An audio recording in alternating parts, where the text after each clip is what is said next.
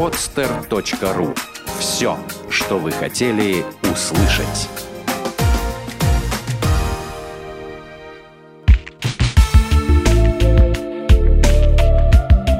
Отвечаем на вопрос «Почему?» в подкасте «Разгадки Вселенной». Почему картофель фри не является французским блюдом? Есть блюда, которые не вызывают у нас сомнения в их происхождении. Так скажем, пельмени — это русское блюдо, плов — узбекский, а пицца — итальянская. Ну и, конечно, на вопрос, кто придумал картофель фри, мы, не задумываясь, ответим – французы. Но так ли это? Оказывается, на самом деле ответ отрицательный. Историки утверждают, что первыми картошку стали жарить в долине Мааса в Бельгии. Основным лакомством тамошних жителей в то время была рыба, нарезанная длинными ломтиками и обжаренная в масле. Но зимой, когда река замерзала и рыбы не было, они жарили и ели картофель. Так почему же его называют французским? На данный момент есть одна основная причина предполагать, откуда появилось такое название. Существует бельгийская история, которая утверждает, что так картошку назвали британские или американские солдаты, прибывшие в Бельгию во время Первой мировой войны. Причина в том, что официальным языком бельгийской армии в то время был французский. А почему именно фри? Тут дело в произношении. Название картофеля фри в оригинале звучит как French frying, то есть французский жареный.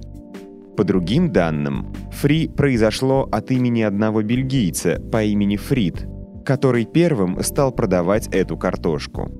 Кстати, такого мнения придерживаются и сами бельгийцы. Они даже ежегодно проводят праздник. Так называемая неделя фри, когда во всех городах Бельгии все желающие могут отведать это блюдо.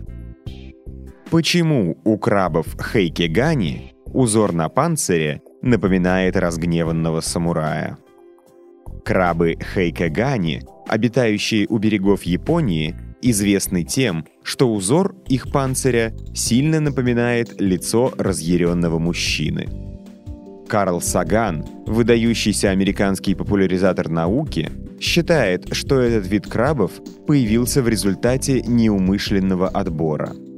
Многие японские рыбаки, обнаруживая в своем улове таких крабов, опускали их в море, поскольку считали, что это реинкарнации погибших самураев – таким образом повышая шанс Хейкегани на дальнейшее воспроизводство и увеличение своей популяции среди остальных видов крабов. Почему олимпийский Мишка заплакал на церемонии закрытия Олимпиады 80? Слезинка, скатившаяся по щеке олимпийского Мишки во время церемонии закрытия Олимпиады 80 в Москве, стала одним из самых эффектных зрелищ.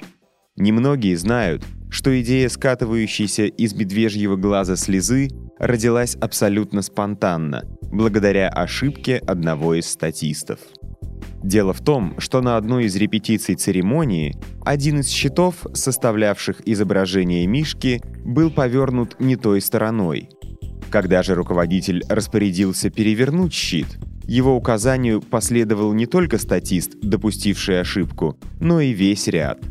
Таким образом, волна перевернутых щитов создала эффект скатившейся слезы, который с успехом был использован при проведении церемонии.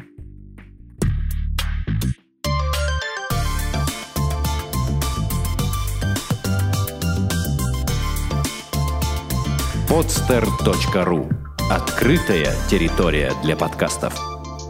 Скачать другие выпуски подкаста вы можете на podster.ru